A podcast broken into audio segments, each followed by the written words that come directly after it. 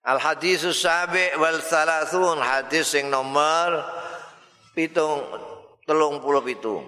An Abi Abbas, an Abi Ibni Abbas, saking Abdullah bin Abbas radhiyallahu anhu, sahabat muda sing ahli tafsir. radhiyallahu anhuma an Rasulillah saking Kanjeng Rasul sallallahu alaihi wasallam fi mayarwihi ing dalam barang kang nyeritakake sapa Kanjeng Rasul sallallahu alaihi wasallam ing ma an rabbi saing pangerane Kanjeng Rasul sallallahu alaihi wasallam tabaraka wa taala. Iki hadis qudsi. Kanjeng Nabi ngendikake dawuhe Gusti Allah. Kala dawuh sapa Gusti Kanjeng Rasul nitakno nitakno dawuhe nitakno saka saka Gusti Allah taala. Kala ngendika sapa Kanjeng Rasul sallallahu alaihi wasallam Innallaha katabal hasanat was sayiat. Setuhune Gusti Allah taala iku kataba. Gusti Kanjeng Rasul sallallahu alaihi wasallam kok pirsa? Lho, saka pangerane, saka Gusti Allah azza wa jalla. Inna Allah astuni Gusti Allah iku katabal hasanat. Wis menentukan apa Allah al hasanati ing kebagusan-kebagusan wasayyiati lan keelean-keelean summa bayyana mongko keri-keri nerangake sapa Allah zalika ing mengkono-mengkono hasanat lan sayiat. Piye? Paman hama samane paman hama sapane wong sing nejo ya man bihasanatin kelawan kebagusan falam ya'malha mongko orang ngamalno sapa man ha ing hasanah katabaha mongko nyatet ha ing hasanah sapa Allah Gusti Allah indahu ana ngarsane Allah dicatet hasanatan kamilatan lawan kebagusan sing sempurna ndak kalong sedikit pun wa in hamalan lamun nejo sapa man biha kelawan hasana fa amilaha mongko ngamalake sapa man ing hasana kata bah mongko nyatet ha ing hasana sapa Allah Gusti Allah. Indahu ana ngarsane Gusti Allah. Asra hasanatin lawan sepuluh keapian-keapian. Ila sab'i mi'ate dikfin tumekaning pitung atus tikelan. Ila ad'afin kathiratin. Tumekaning wewilangan. Matikel tikele. Matikel tikel kathiratin sing oke. Tapi wa in hamma lamun nejo sapa man bisa iatin kelawan Allah Falam ya'malha mongko ora nglakoni. Ya man. Ha ing sayi'ah. Kata baha mongko nulis. Ha ing sayi'ah sapa Allah Gusti Allah. Indahu ana ngasani Allah dicatat hasanatan kebagusan kamilatan sing sempurna. Wa in hamalamun nejo sapa man biha kelawan sayi'ah fa amilaha mongko nglakoni sapa manha ing sayi'ah katabaha mongko nyatet sapa ha ing sayi'ah sapa Allah Gusti Allah. Sayi'atan wahidatan ing elek.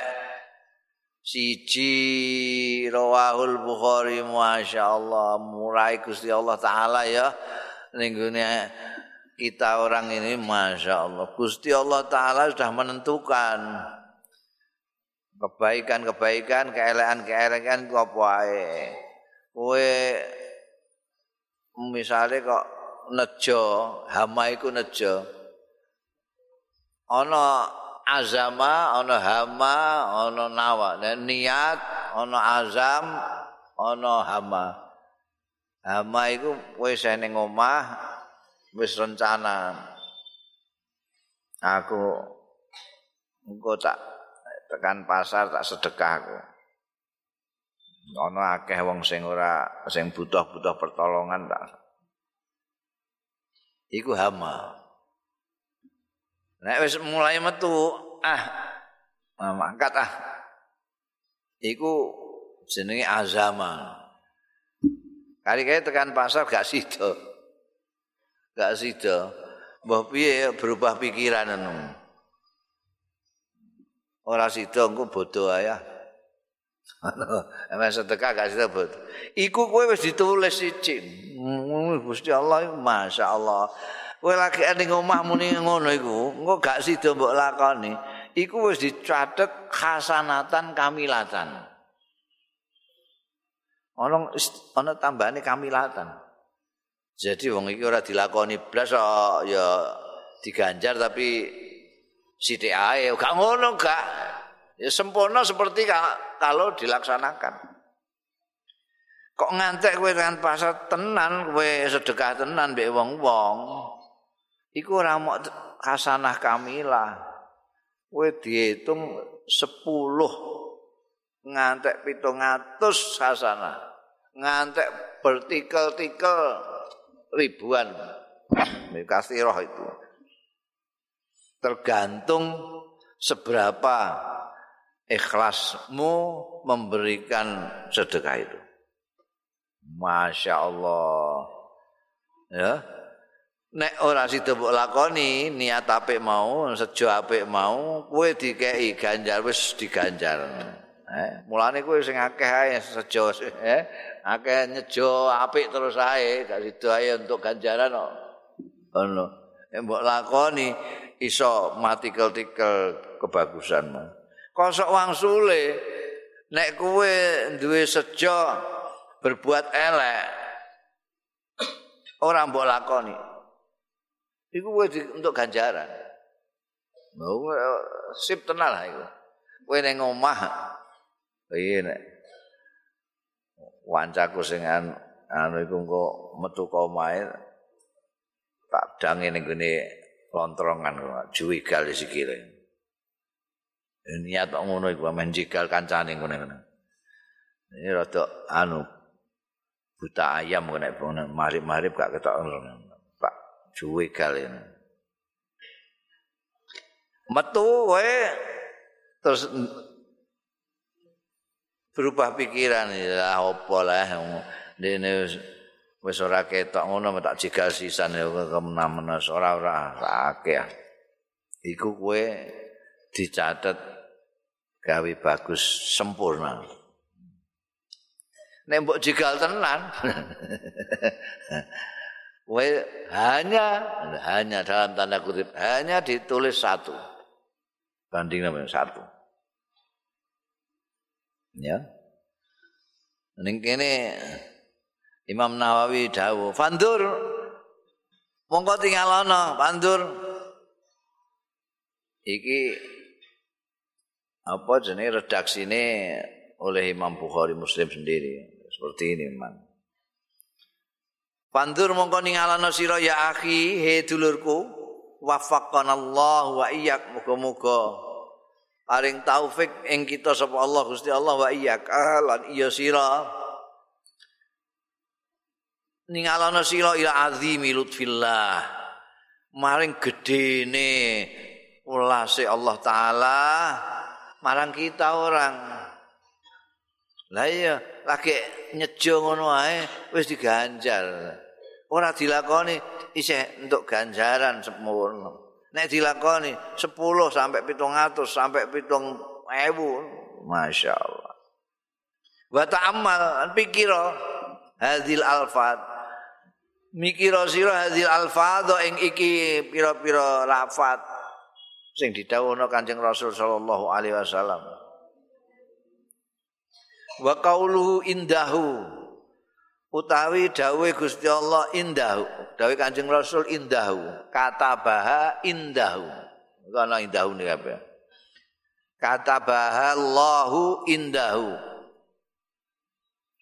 iku sing dimaksudno kauluhu indahu iku isyaratun aweh isyarat ilal iktina marang perhatian biha kelawan asana sayang wa kauluhu tai dawuh Kanjeng Rasul kamilatan kayak tanda kutip kamilatan kaya indah umo kayak tanda kutip ben gampang untuk maca.